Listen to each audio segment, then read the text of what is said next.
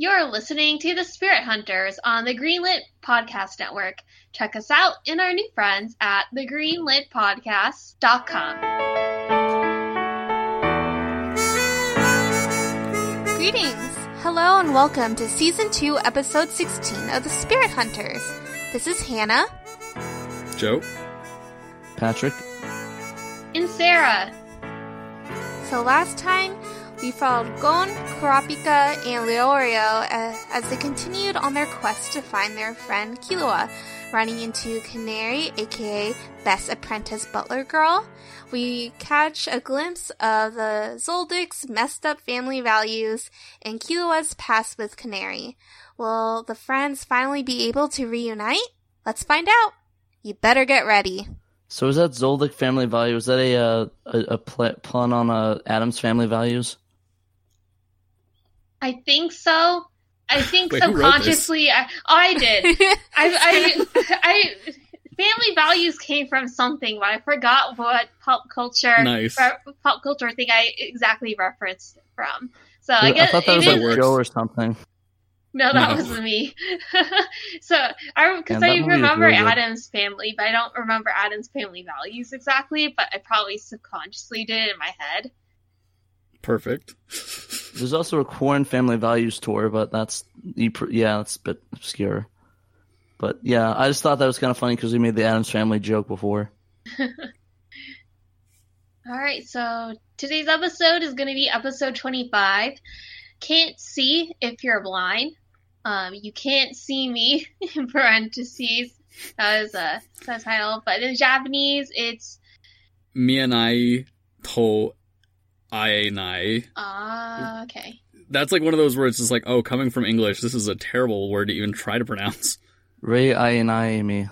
So it was originally released in Japan on April 1st, 2012, and aired on April Fool's.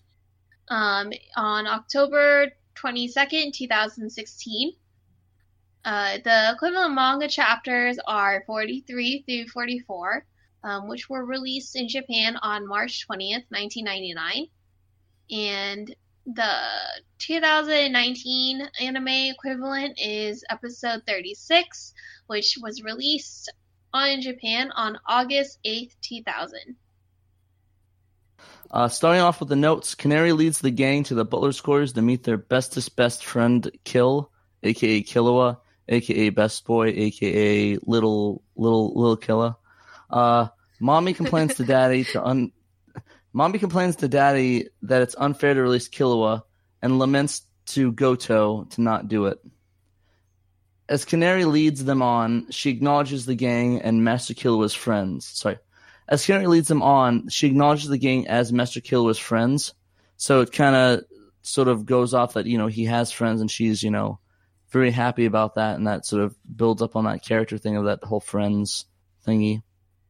Killua somehow beats them there. I think he just has really fast feet. I don't know. The mom and the kid are running pretty fast too, so maybe they're faster walkers, where they walk like 8 miles an hour. And Goto leads Killua inside to wait, where Kill's back is turned, asks Killua to forgive him. So basically, he leads him into his room, like this little room, to wait.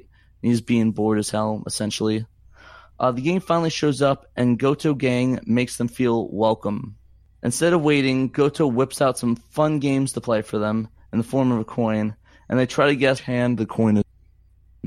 You know, there's enough coin games, you know. I don't know. Did you guys, personal butlers, also do that as well? Totally. Oh, yeah, for sure. It's like a butler thing, I guess. Totally. But, each round, his coin mix-up gets faster as he gets pretty more intense until he admits that he despises the gang for taking away Best Boy trademark, or Killua, and opens his hands to show the coin is, like, crushed. Like, you know, it's, like completely, like you know, bent and stuff, which is pretty intense for what is probably made out of metal. Yeah. So you don't want to fuck with that guy. Shit gets super intense when he wants to test them by his own methods, and the Goto Gang trademark whips out swords, and one of them pointing against Canary's neck. So they're getting Game of Thrones-y in this. He lays down the rules where each person who guesses wrong is out, and if they are all out, he'll tell Killua the gang left, and they will never see him again, a.k.a. he will kill the shit out of them and bury the body somewhere, which is very intense for a butler. I don't know, why is... I mean, murder butler. Murler. The Murlers. I see where you're going with it, but nah. Yeah, I tried my best. The mix-up gets faster and faster until steam is showing off his hands. So he's going so fast that he's causing friction against the coin and everything, and just his hands in general. They select a hand, and Leorio gets it wrong, causing him to be disqualified. So round three, Kurapika gets it wrong, and then Gon is the last to stand. Gon gets kind of frustrated and asks Leorio for his knife, saying he won't do anything stupid. Well, that's debatable. And proceeds to do something objectively stupid, cutting his swollen eyelid so he can see with both of his eyes, and tapes his eyelids open so he can see. Oh, okay, real quick, do you guys know about what this is, or is this like something where you're just like, what the fuck happened? What do you mean? More like the what the fuck happened. Wait, sorry, what did you say? I was more in the latter of like, what the fuck happened. So this is like an old school thing. So back in the day before... This is more popular culture than like what actually happened, but back in the day in boxing, if your eye was swollen, people would like sometimes take a razor blade to the swelling just to like let out all the blood so that like the eyelid would go back to normal size so you could see out of that eye again. Otherwise, you would lack depth perception and are more liable to get knocked out. One, it's debated whether or not how widespread this was as a practice back in the day, and two, nowadays people avoid that by using metal plates that they submerge in ice-cold water that they put on swelling in order to decrease the swelling by using, like, low temperatures instead. So the people who between rounds in a boxing match do all this stuff are called cut men, and the thought is that originally they were called cut men because not only did they help you with cuts, they also would cut you if it was to decrease swelling to increase your vision. Oof. Yeah, I was trying to understand the logic behind it, and it made sense to me. But I guess in my experience, I always associated with like letting out not blood, like either whatever, like. I mean, I guess it works for any type of liquid, really, because it's like just pooling in that area. But damn, the way he did it so quickly, I was like, shit. He's hardcore. Yeah, you guys ever lance a hangnail? No. I also I'm gonna like throw up if we talk too much. Yeah. Anyways, Let me go through the process. I'm just joking. I won't go through that process. But I was gonna say it was interesting to me that they did this and they just assume you have the knowledge of like why he's doing it, because like I've heard other people talk about it and they're like, I still don't understand what the fuck happened to that episode. And it's weird because it's a generational divide thing too. Because have you guys ever seen Rocky 1? Yeah. Do you remember the part where Rocky begs Polly to cut him? It's for this exact same reason. Oh. Like, during the fight, he's like, cut me! That makes sense. Yeah, I don't remember that at all. Adrian! Yeah, no, see, if you don't have the background knowledge about it, it's also going to seem weird in Rocky. You're like, why is he taking that razor blade out? Maybe he just wants to feel more alive. Yeah, that's it. It's the wrestler. Yeah.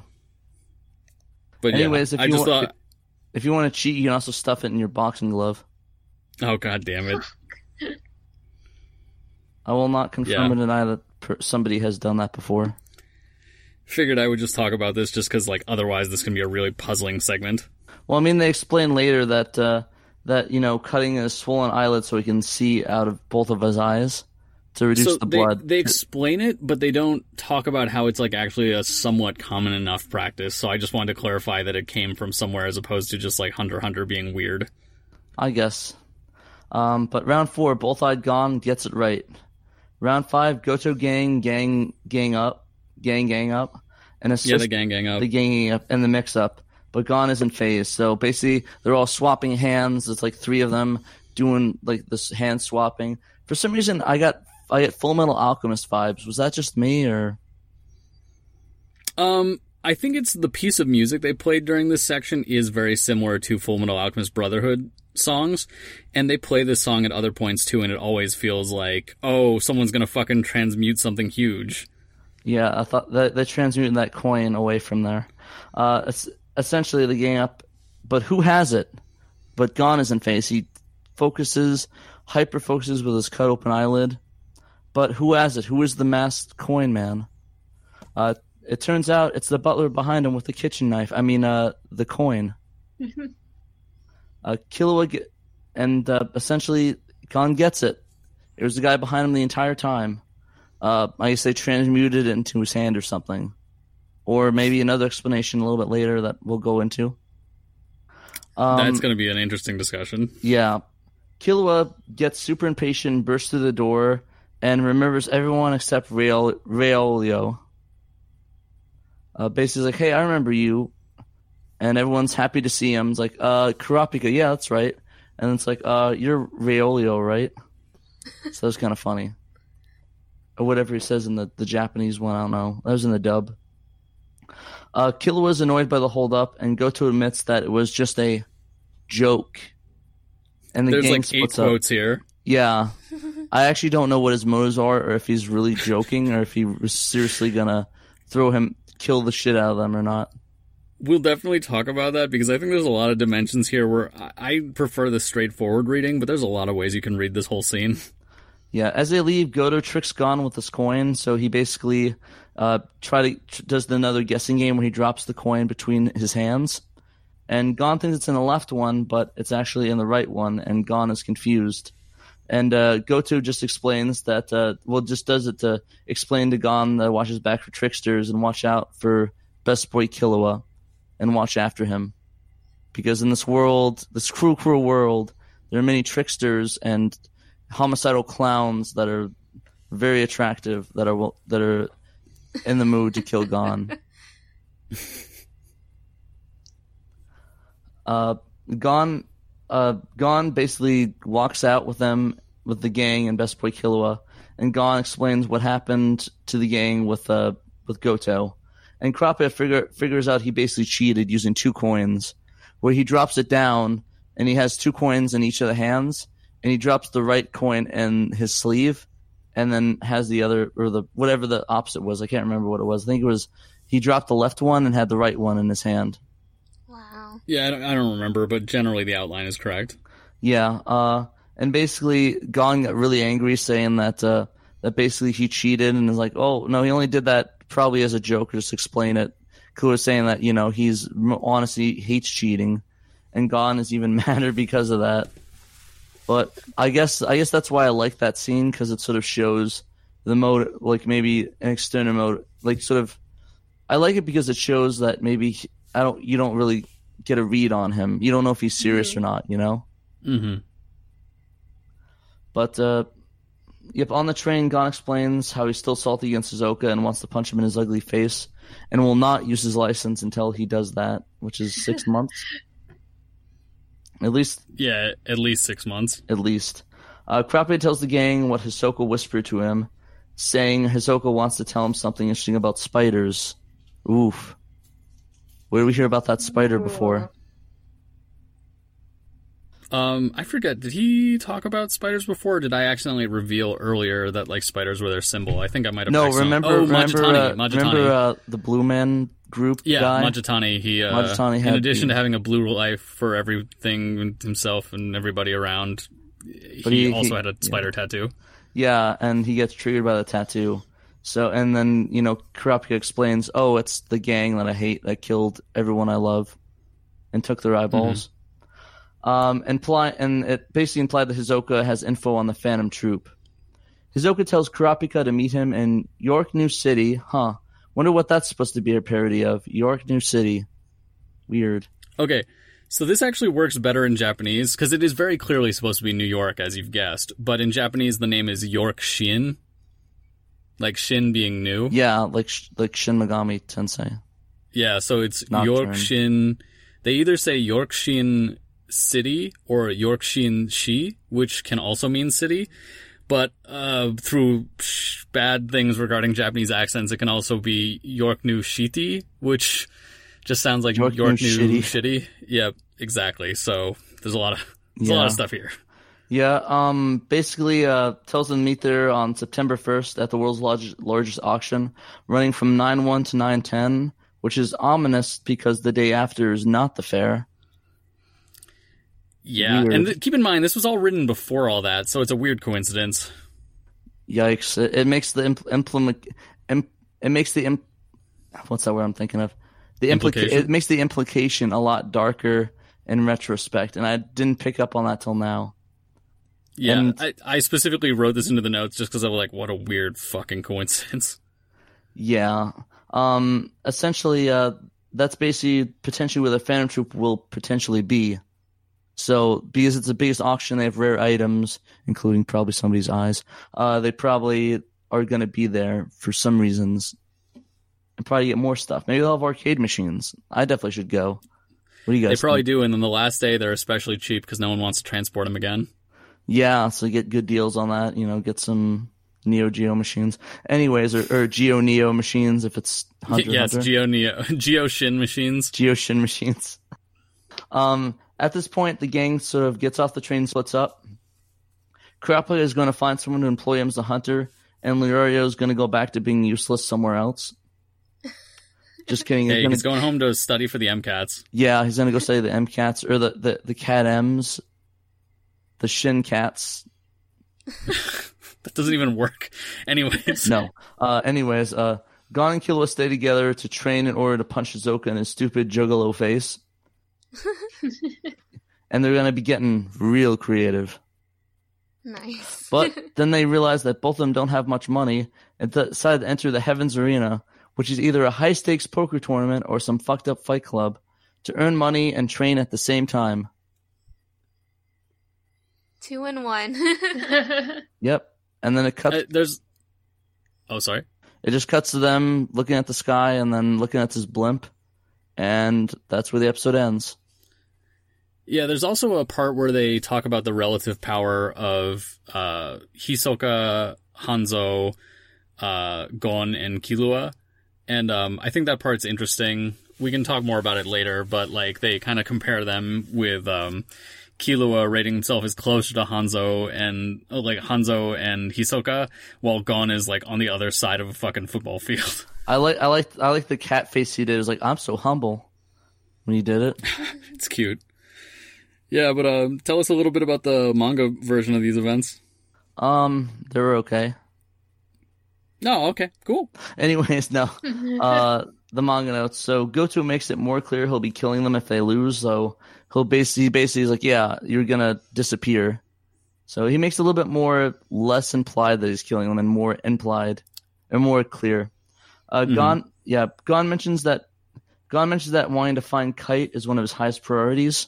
So I guess he wants to fly some kites or something. I don't know. It pisses me off that this is here, but they totally... As part of the larger problem of 2011, eliminating Kite until later, like he straight up says, like, "Oh yeah, one of the things I most want to do is find Kite right now." Doesn't happen.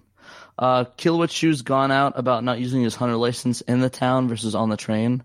Actually, most of the discussion about Hisoka is also in the town.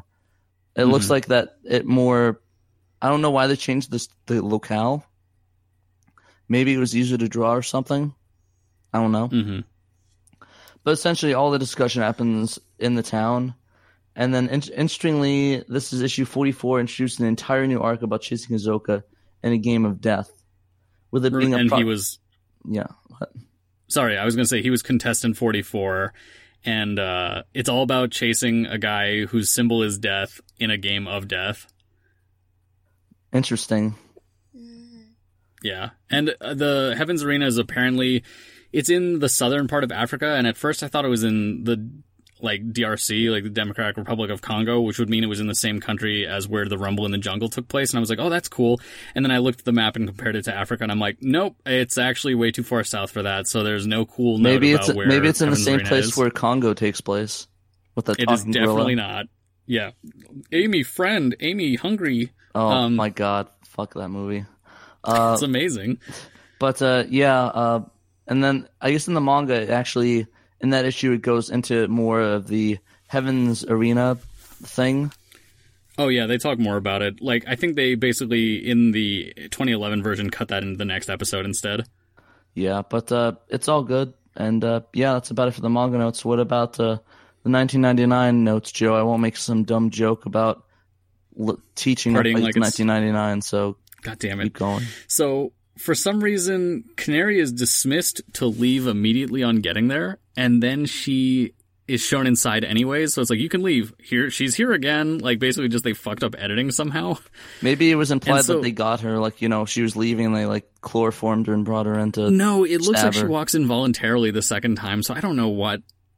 I think it's just a mistake, honestly. So the coin that Goto has here has 777 on it, rather than whatever it had in the other versions. I'm not sure why. Maybe it just looks cool. They show some sleight of hand tricks early here, and I think that kind of takes away from the point, but they do it anyways. And the sound effect for hand shuffling is, again, like an old-school Western cartoon. It's like that thing they... When, like, someone spins around real fast, like... or whatever, and it's real cheesy and takes away from the drama of the scene. I was imagining him shuffling the deck, and it sounds like Zoidberg going like, whoa, whoa, whoa, whoa. Oh, okay, sorry, I made it too Zoidberg. Like, it's more like, you know, like when something flexible spins around in old school cartoons. It sounded like that, like the boingy sound, like the doing. No, I can't do it. I'm not Michael Winslow. I'm sorry. God damn it. So there's a flashback to between Canary's dismissal and now, and she like basically confirms, I guess me and Killua are friends. Like, it's not really that important, but it's cute. Does she get ice cream or something? Huh? Get like ice cream or something, hang out. So yeah, what did you guys think of this episode and, like, you know, different versions, etc.? Like, sort of both halves of it, because there's definitely two distinct halves. The idea of, like, the coin game and then, like, talking about going to Heaven's Arena. I liked it. It almost felt kind of like a breather compared to the last two episodes, since it wasn't as emotionally heavy. And I guess it felt also a little bit cheated, just because you think there'd be, like, this big standoff, but there really wasn't. So I guess I have a little bit of mixed emotions. I mean, it definitely wasn't what I expected, the way for things to turn out. So yeah, no, I agree. I agree. I kind of thought it was that the whole coin thing was really unexpected. It kind of reminds me of oh, here we go again. The Darby fight in JoJo. I can definitely see that. We talked a lot during Yu Hakusho about how there's a lot of Darby DNA in parts of Yu Hakusho, so, like, clearly he is a fan, so I could see some inspiration there. Yeah, and for some reason it gave me Fullmetal Alchemist vibes, even, like, the butler costumes with the gloves. But maybe it might just be the gloves. Plus that music. Gloves and music, man. Yeah, the music and the gloves. I mean, didn't Fullmetal Alchemist come out 2 years after this, too? Or before this? Are you talking about the original version in 99, or are you talking about the Brotherhood and 2011? Brotherhood in 2011, because I think Brotherhood was 09. Yeah, I think it came out 2 years later, yeah. No, it came out 2 years before, right? It came out in 09? Yeah, no, I'm saying I think this came out 2 years later. Yeah, okay, that makes sense. Yeah. So we were agreeing, yeah. Gotcha.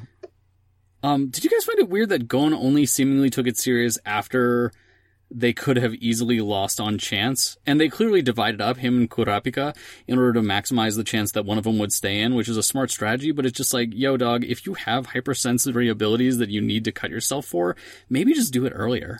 Maybe it's one of those shonen intense, dramatic hero building scenes. So, like, with a Jotaro and that Darby fight, kind of, where it's like, you know, he probably could do this, and it's like one of those build-up things, I guess. So I feel with Jotaro, it's like it was to psych Darby out because, like, he's clearly trying to play Darby psychologically. I think Gon just did it because he just didn't think about it, which is weird. He didn't do it because he's an idiot. He isn't. Again, he's kind of like Goku in that way. I don't know. Maybe he had trust in his friends to get it right. Perhaps, yeah. I don't know why you'd still probably trust in Leorio, but, you know. Friendship. I think you can trust Leorio's motives, not so much his ability. Yeah. What did you guys think about Goto and his lesson? Because, like, I read it the straightforward way that he could have totally fucked them if he had wanted to, and that this was a strength test. which is kind of weird in and of itself, because it's, again, like, him being like, you can hang out with Killua if you're strong, but, like, I don't think he was cheating earlier, but I know some people read it that way. I don't think he was cheating. I think it basically was a strength test. Like, the thing is that he's hard to read because you don't know if he was joking or not, because while he was intense entirely throughout the scenes, he might have just been that way because, you know, he has to be. He's the butler guard guy. Mm-hmm. So I'm thinking maybe I'd like to think that he was joking around and he had great intentions and he was maybe worried and sort of trying to teach them a lesson that, you know, while, you know, we might go easy on you here, when you get onto the real world, there's no easy button. It's all going to be, you know, tricksters, evil people, and killer clowns from outer space. That's the way I take it too, but I just know a lot of people take it less at face value, and it's like, I can get why they can come to that conclusion, but I agree with you about your analysis. So this is a more note for people who have seen the series before. I'm not going to spoil it, but it's very interesting that Goto delivers this message, because, like, Goto makes choices later where it's just, like, interesting that he gives this spiel now. Yeah, it's really good. I like the entire scene. I think it's probably one of the high points in Hunter x Hunter for me, that the entire episode. I know it's kind of weird to say, but, you know, it just sort of like one of those building up episodes. No, that's cool. So I wanted to put in a weird note here. That so you know how we've talked about how there are certain things in the 2011 anime that are clearly references to the 1999 anime and not the manga? Yeah. Here's another one. So in this version, did you guys see a scene where Killua was playing with a bunch of little toy robots? I think so. That was in that room, right, where he was waiting? Yeah. Yeah, it just passed over you, right? You're like, oh, this is weird, but, like, who the fuck cares? Mm-hmm. Is he secretly a robot? No, this is in reference to a scene that occurs later in 1999 where he buys a literal truckload of chocolate robot toys that he eats. Huh, reminds me of another character from another Tower of God. I don't know about that. Oh, but one of those characters in Tower of God eats a shit ton of chocolate all the time. Nice. Okay, so in this, like, Killua buys that and eats those chocolate robots, and it's, like, one of the big memes from 1999. Like, when people in Japan talk about, like, Killua's character, they talk about his love of chocolate robots. And so it's very weird seeing... So his name in the Japanese version is Choco Robo-kun, like, the name of the robot. So it's weird seeing Choco Robo-kun in the 2011 version. Yeah, maybe it's a throwback, like I guess, meme-y, like a meme-y thing. Yeah, I think someone mentioned, someone online was mentioning that maybe they're mentioned in the manga, but they're never shown, so I think their explicit depiction being the same is clearly a reference to the 99 version and the 2011 version. But yeah, that's pretty much it for, like, this season. Like, do you guys want to continue talking about this episode, or we can just move on to season thoughts? Because, No, I'm just joking. Anybody have thoughts? Do you guys have more to say about this episode particularly? No, I think we could continue on to the overall season thoughts. Hey there, this is Jeremy Parrish, and if you're a fan of classic video game soundtracks, or if you just love 20-minute rock epics about war-ready armadillos that battle Catholicism, you should listen to Alexander's Ragtime Band. Join the power trio of myself, Elliot Long, and James Eldred each month as we talk about the most pretentious music of all, progressive rock, right here on the Greenlit Podcast Network. How does Bloodborne stack up against, say, Oregon Trail? And is Bomberman just Lode Runner from a different point of view? Find out on Hardcore Gaming 101's Top Games, where we objectively, definitively, and scientifically rank the games you nominate for our ever-growing list. HG 101's Top Games. Twice a week, every week, right here on Greenlit. Cool. Well, since Megan's not here and I'm the only one who's previously seen it, like, how did you guys feel about this first season, both in and of itself, compared to other anime, and also compared to Yu Hakusho specifically? Do you mean, like, as in the beginning to now, or after the Hunter exam till now? Beginning to now. I think I kind of agree with Peter, where it's like, it was kind of hard to tell where it was going, like what a hunter was, why he needed to do it. It wasn't as clear. I mean, it was implied, and I kind of see it, but I was kind of like, what's the point? And later on, it's like, okay, I kind of get it now, and the episode kind of built up, especially after the Killua stuff was a little bit better. I did like a lot of the Hunter exam stuff, but I think the stuff is probably my favorite so far, just because it's kind of, I guess it kind of has a conclusion and a, I guess sort of a goal beyond, oh, we got our license. Yay. Mm-hmm.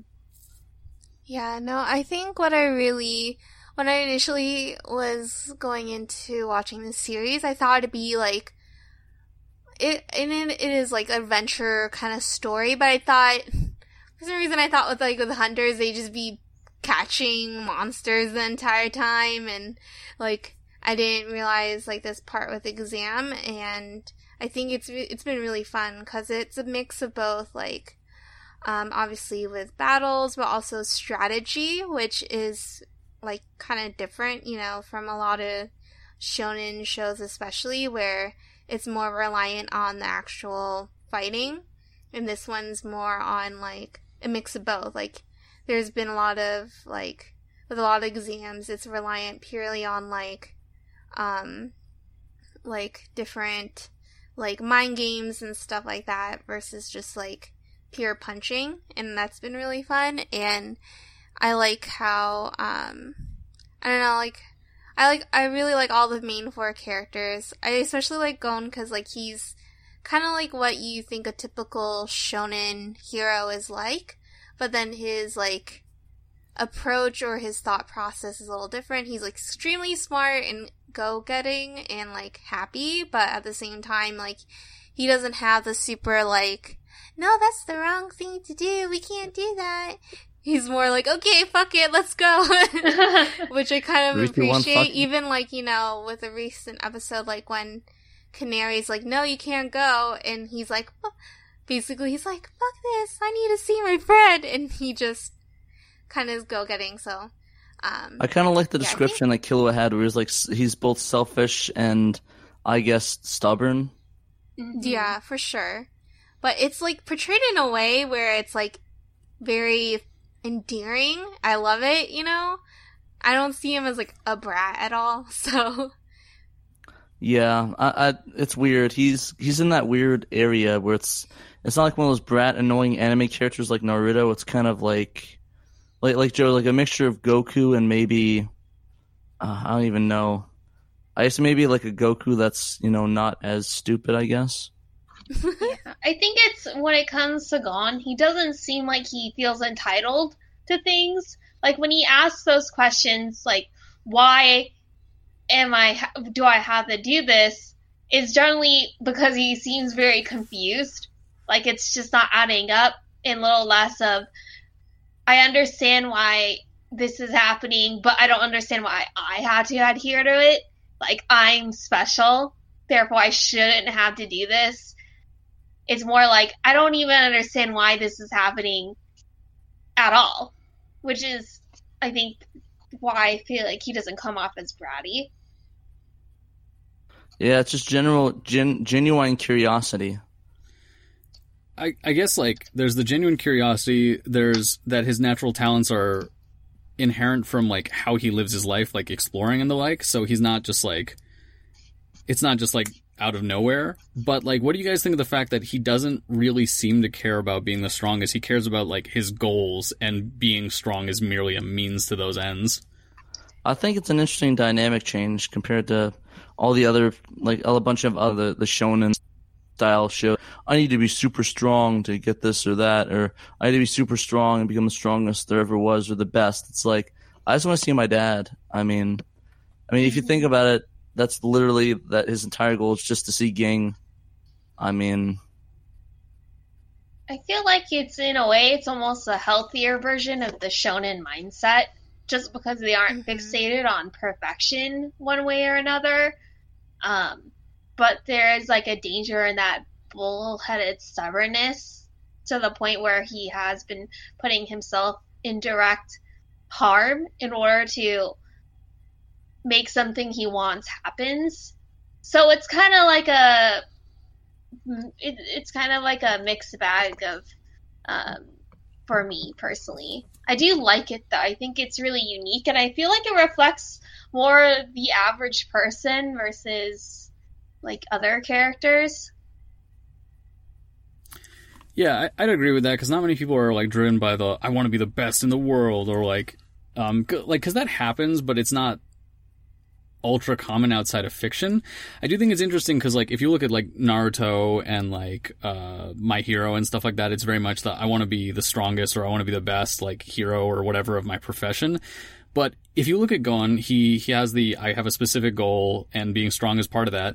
But, like, we already talked about that, but another thing that's an interesting comparison point is to Yusuke, who did not have a goal. It was merely to survive. Like, Yusuke's entire goal throughout Yu Yu Hakusho is like, well, I guess I just gotta do this. And we've previously talked on an episode about the idea of, like, Hunter x Hunter being a reflection of, like, Togashi suddenly having more time and the ability to choose what he wanted to do and, like, be goal-oriented as opposed to survival-oriented. And it's interesting seeing that reflect in the attitudes of the main characters. Yeah, Gon is definitely a very proactive protagonist versus, I think, Yusuke would be more like a classic hero, reluctantly having this destiny and mission that he never really chose, but it happened to him, versus Gon is like, I want this to happen, so I'm gonna make it happen. Yeah. I mean, like, Gon specifically wanted to enter this exam willingly versus Yusuke, like, whole family and friends got threatened into, like, he got, like, into going into the dark tournament, and that continued on to, like, Chapter Black, with basically the whole human world going into zombie craziness with those bugs and stuff, and then just, like, yeah, everything, I don't know. And then it's just kind of, it's really interesting, like, also, like, the mentality with Yusuke and Gon, like, they're only a 2-year difference, technically, right? In terms of age. Like, one's 14, one's 12, but their whole outlook is completely different, and they both have this similar family dynamic with a missing father, but how it's interpreted is completely different with Yusuke doesn't even think about it until, like, old ancient daddy Ryzen comes back. Then with Gon, his motivation is to relate and be like his father, you know? So it's like kind of interesting, not sad. It's really interesting. Like, I feel for both of them equally, and, like, but they're very different. I agree with that. Like, I don't see a lot of, there's some similarities between the two, but there's more differences, which is fun. It doesn't feel like a rehash, you know, with Hunter x Hunter at all. Yeah. I will say, I think this is probably, like, my one main critique of this series, and this may be what Togashi is going for. So far, I haven't really experienced that much of emotional catharsis when it comes to any of the arcs of the stories. It's kind of like they've put, like, there's some episodes that really highlight, like, have a hidden emotion tied with the plot, but then it, like, pulls back and you're like, okay, whatever, it's done. You know what I mean? Like, with the... I guess, could you elaborate on that? Like, the fact that they sort of undermine the tournament, like, something like that, where it's just like, oh, yeah, catharsis, but then they're just like, nah, some shit happened. Exactly. Like, there's obviously resolutions and character arcs, but I guess as, like, a viewer, it's almost... like, I'm being short-ended in terms of emotional catharsis, especially even take consideration this past one with trying to find Killua. He was just, like, let go by his family, eventually met up with his friends. Of course, there's underlying implication there's more going on to the story, but it's like they go through all this trouble. They have some really emotionally hidden scenes, like the thing with Canary, and then they just meet up, and that's it. I think that's what keeps it interesting, but it also kind of keeps me from fully loving this series. But that may be just me being very emotional, kind of emotional watcher of media. I see where you're coming from. I agree with you that is definitely what's happening. I happen to like it, but I can understand that's not to everyone's taste. And there's definitely a mixed, it's a mix as you go through the series, where there are parts that definitely have more traditional beginning, middle, end structure rather than beginning, middle, who knows what happens at the end structure, which has happened like 3 times at this point. Like, for instance, like Gon getting his license was very much like a, this is not how you thought this would happen, like stuff like that. Right. I did like that aspect of the Hunter exam, though, where it's like, once they get it, they're not going to be instant, you know, super shonen pro tags or ass kickers. Like, I mean, Killua didn't even get his, and he's training Gon and making him stronger. So it's not like a be-all, fix-everything thing. And even, like, all the characters don't even have their license on there. Mm-hmm. Did you like that Satotes basically, like, hinted at, like, they're not really done with the Hunter exam yet? Yeah, that was kind of weird. I wonder what he implied with that. Like, the real Hunter exam starts now.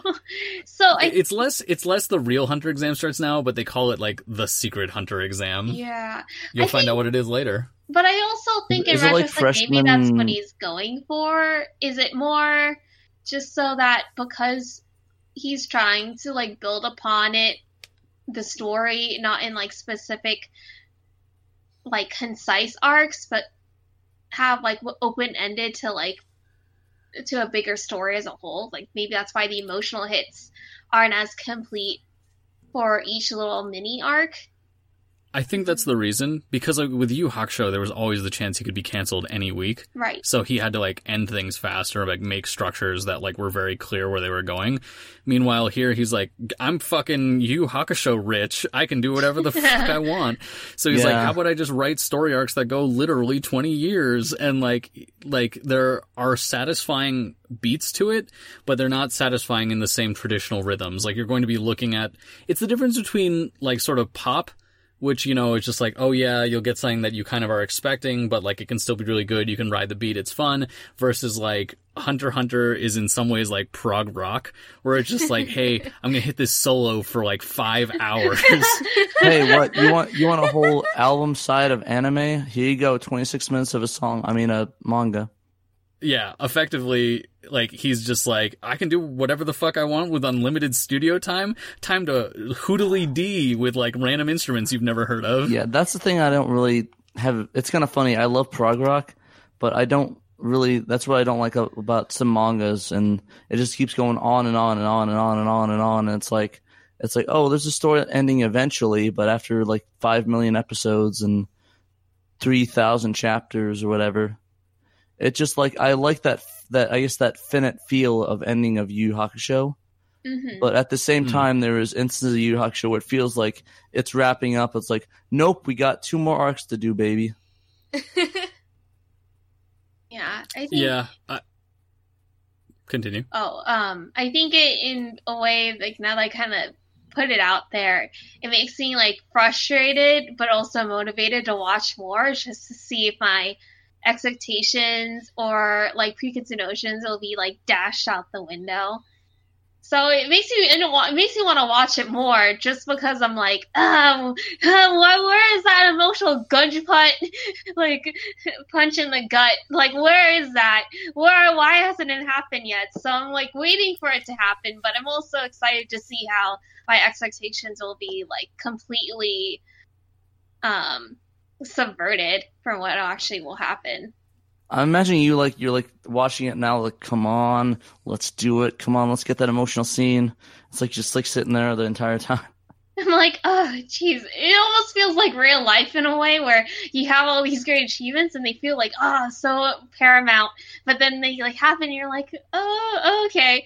Like, you feel a lot, but it isn't, like, world-changing. Which is interesting. I think he's actually going for that. Like, he limits the scale of a lot of events to personal conflict rather than global conflict. Like, global conflict does happen down the line, but to that point, there are a lot of personal and interpersonal conflicts in this that, like, do not concern the surrounding society. And I really like that they have a more intimate tone for a lot of parts of Hunter x Hunter than they could in Yu Hakusho. Mm-hmm. When am I going to reach the Chimera Ant arc in my life? At our current pace, I'd have to think about it for a while, but it will be more than a year from now. Because I want to get fucking Stan powers, please. Oh, Stan-like powers show up earlier. I was hoping I'd be able to get it when I got COVID-19, but I didn't get any Stan powers, so... I'm still waiting on that. Lol. Real quick, so we talked a lot about Gon versus Yusuke, but like, how are you guys feeling about the other characters? Because I feel at this point there was a lot more development for Kurama than there was for Kurapika. Oh, okay, never mind. I thought you... Yeah, like Kurama had like that whole section about like the mom and the forlorn hope, but here he's just like, I don't know, genocide background. I think it's about equivalent because while they didn't go much into the mom thing and being a Yu Hakusho, they didn't really get much into Kurapika's past besides the Phantom Thieves and the motivation for why he's doing it. I think Kurapika may have more personality than Kurama in the beginning, but Kurama had more depth in the short spurts of personality that you saw at the beginning versus... I mean, not personality, depth as a character. You know what I mean? If that makes any sense, like Kurama as a character in the beginning of the series had more depth in terms of background and how it ties into like his past versus his present, but you didn't really see much of his personality in terms of his daily interactions with Yusuke at the start. You just saw like he's obviously conflicted about what he's doing. He's a demon. He's a good son. Versus Kurapika, when you see in the beginning, you see, like, he can be very intelligent, he can be very petty, he obviously is, like, treasures his companionship and is capable of, like, being analytical and smart. Like, his daily interactions, with the small interaction he has with the different characters, is more robust versus what we saw in Kurama in the first season of Yu Yu Hakusho. No, I would have to agree. I would definitely agree with that. Yeah. Yeah, I definitely agree. I think the only thing that, because I feel that I have the motivation that I felt with Kurama, like that I have with Kurapika, where it's like, okay, it's a solid motive. I know where it's going and needs build up. So maybe it's not as in depth, but it kind of gets that point across just as it did with Kurama. But I do agree, though, that I think that Kurapika is more of a more well-balanced and developed character and sort of an emotional character, per se, and not hiding much. Yeah. So how about Killua? Because I feel Killua is way more developed than Hiei was at this point, and some of that is because like we had that whole section about him. Because like they had Rescue Yukina at this point, but like that didn't... It said stuff, but I don't think as much. And also, Hiei was originally supposed to be a Monster of the Week villain that they changed into a main character. Oh, yeah, I think it definitely shows for Hiei, where he's the Monster of the Week versus Killua, who's, meant to be a character. And it's kind of hard to describe all this through, I guess, emotionally. Killua is more, like with Kurapika, he's more developed like as an emotional character and a friend. Yeah, I agree. I think it's interesting, like, how with Hiei, like, I don't know, I think both Killua and Hiei, they both grew up in really harsh conditions, and, like, obviously, like, because of that, they have, like, really similar mindsets of like, kill or be killed kind of thing, but then I think it kind of diverges with Hiei. I feel like he's way more on survival mode. Like, even when he's thieving and, like, whatnot, and, like, he is, like, a much more bleaker, hateful kind of attitude towards the world until, like, he starts, like, interacting with, like, Yusuke and stuff. While Killua, I think, for him, especially, he ran away and he joined the hunter exams for funsies. So, and, like, I think he's way more emotional. Once Gon asked, like, do you want to be friends? You could see, like, this more, like, change of attitude, where, like, that took way longer for Hiei to embrace. And, like, I don't think he will ever acknowledge that he is friends with Yusuke. I think it's interesting that Killua comes from a cushy background, but it's torturous and like he was being trained, but his family loves him. I'm doing huge quotes that y'all can't see. I mean, the fellow podcast host can see it. But like they love him. It's a twisted sort of love, but they want him to be the best assassin. They want something that they think of as good for him. It's very controlling and fucked up in that way, but they do want that. I mean, he's objectively better. I mean, he didn't get thrown into a river. I was going to say, yeah, for all Hiei's family cares, one, to his father, he doesn't exist because who knows who his father is. And two, his mother, she loved him, but the society around her made her kill herself and have him thrown off a fucking, like, skyland. My favorite part of a land. Yep. And so it's very interesting that the mention of kill or be killed, I do think that's there, but I think for Killua, it's like a game and the idea of like how he's going to play to get stronger in his family hierarchy. Well, for Hiei, it's not a game. It's straight up like, I guess this is what I got to do to survive. Like those memories of him as like a 4-year-old with that cape and and I almost said Shikon Jewel, the fucking, like jewel he had around his neck and just murdering dudes for the fuck of it. I mean, you gotta admit that he was pretty cute as that baby Hiei. Yeah. So I think the only character who, of the four, who is less well-developed in this so far through interaction is Leorio. Oh, and, yeah. Yeah. Mm. It's very much, he's not even like the honorable punk. Like, I mean, he is a good guy on certain aspects, but like pretty much what we know about him is like, hey, he wants to be a doctor because his dead friend, he's doing everything for that. He's willing to sacrifice for Gon, but also was down to have like a consensual molestation session. Yeah, that, I was actually really hopeful when I was seeing him crawling up those stairs. It felt like, okay, I'm getting those Kuwabara vibes, but then when I saw that, I was like, nah. What's that new reality show about, like, a bunch of hot people all constrained together and they're not allowed to do it, or else they lose money? I think it's Too Hot to Handle, Too Hot to Handle. Yeah, Too Hot to Handle. Gotcha. I guess. I haven't watched it. Yeah. But, like, yeah, Leorio fucked up Too Hot to Handle for everyone. He would lose everyone $70,000. I was just thinking, because, you know, in Yu Yu Hakusho, Yusuke was the main protagonist, but you could argue that Kuwabara was the second protagonist. But you got to see a little bit inside his head, about a little bit about his family, and also his own growth. But then Lior would be the Kuwabara equivalent, but he has more like a Hiei role in terms of like... For sure. So just being a supporting character versus Killua, who's like the Hiei equivalent, he's the second protagonist of Hunter x Hunter. Mm-hmm.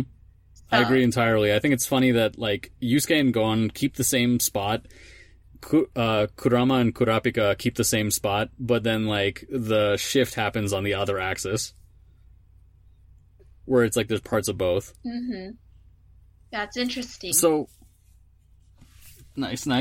So, speaking of the main characters and the like, what do you think of who's set up to be the big bad currently? Like, obviously the Phantom Troop are a big deal, but, like, you don't know much about them to this point. But Hisoka, like, how do you think he stands in as, like, this series Toguro for, like, this part that's coming up, Heaven's Arena instead of the Dark Tournament? He kind of feels like, kind of gives me the vibe of one of those characters that turns good. Good, kind of. Like, I guess kind of a Hiei character. I mean, I'm not sure how. The thing is that he's bad, but not in the way that like a Toguro is. He's not trying to end the world. He's bad in the way that like an actual thief would be. That's the thing, though, is that I don't think his motivations are like comparable. Because Hisoka, while you know he is a fucking murderer and crazy person, I mean, in all honesty, he really only murdered a lot of people that kind of deserved it, I guess. I mean, like, even, like, you can even argue, like, Killua. I mean, Killua is the only one that killed that man. I mean, Hisoka didn't really kill anybody, like, even in that tournament thing. Hisoka attempted to kill Satotes. But, arguably, he kind of deserved it. If he was a man-faced ape, then yeah, I guess. I just don't think Hisoka's a good dude. I don't think he's, like, a fucking Sakya-level bad dude, though. I guess he's, like, sort of lawful evil, if you think about it. I wouldn't say that. I'd say chaotic. He's chaotic neutral. Yeah. Chaotic neutral, that's better. he doesn't feel like the villain, but he's definitely the antagonist. Mm-hmm. If that makes sense. I can agree with that. Yeah, so he's not gonna... I can agree with that for sure. Yeah, that's how I feel he is. He's always going to cause some conflict within our protagonist's life, but he's not going to represent the villain that typically will end the world. Yeah. It'd be kind of weird if he did. Yeah. I don't think any of the other character analogs from Yu Hakusho are here yet, because there's a couple other character analogs who show up later. But yeah, we'll save that for a future thing. I'd previously thought of the idea of like, oh, maybe we could rate these episodes in terms of like what we thought about them, but I think that would take some time and it's not really that elucidating unless you guys are interested. But otherwise, just like what else, how else are you guys feeling going into the next season? We're going to be doing a little thing between now and like the next section of episodes. We're going to do some episodes based on side content, but like, how are you guys feeling right now about the series? I hope to God this is not another tournament arc. Because if it is, I just hope as long as it's entertaining and not all just like fists, I'll be fine. Yeah, like maybe if it's like, you know, the fighting thing in the previous one, that's fine. But if it's like tournament arc villain of the week, like fighting evil team man, and it's like a whole episode's like, okay, I don't think I can do this. So, goddamn, no, that's what's going to become. I'm not going to answer any of that, but I will say that the next section, Heaven's Arena, is one of the most influential sections of anything released in the past 25 years with regards to how anime would do energy and stuff from then. So you guys are about to see the source and influence of a lot of how anime does ki/chi fighting. Is this going to be more that the Reiki energy stuff? We'll find out. I'm just saying, like, the entirety of the way chakra is done in Naruto has clear basis in the section we're about to get to. Huh. Did anyone ever make a parody of was it chakra with chakra Khan? Please tell me that exists. Chakra Khan? Oh, I got your pun. I wonder, yeah, I'm interested to see how it is. So I'm intrigued. It's not good, Joe. I'm very angry with you. I got a funny thing to tell you about it though. So you know how to this point 99 has always had more episodes per episode than 2011. Mm-hmm. This is the one section where it goes the other direction. Yikes! Oh, jeez. Yeah. Also, one last thing. I saw a meme yesterday to the effect of like, oh, Hunter x Hunter characters as Cards Against Humanity combos. And there's a character who comes up this season that you're going to meet who is part of the reason that part takes longer in the version you guys are watching and also in the manga. And the cards they gave him were like, hey, baby, how would you come over to my place and we talk about PowerPoints? Oh, God. Oh, God. Is that computer guy back? No, but we're just going to talk a lot about slides. Oh, God. What kind of slides? The fun slides or the boring slides? The boring slides. We're also going to talk about algebra. Oh, man. Getting flashbacks to school. Oh, I'm getting flashbacks to Dr. Ichigaki. Is this basically going to be high school? If it is, I want to blacken my eyes and whatever that emo song is. God damn it. Yeah, but that's about it for today. Bag, baby. God damn it. But yeah, Hannah, do you want to take us away? Yeah. Thank you so much for listening to the Spirit Hunters. Please hit us up with questions, requests, or just a chat at our Facebook at Spirit Hunter Pod and our Twitter at Spirit Hunter Pod. If you enjoy the show and want to find a way to introduce it to other people, give us a review on Apple Podcasts or wherever you listen. The algorithm determines our ability to be discovered, and your review could put us over the edge. Also, heads up, today's intro music was made by Soul/HarmoU.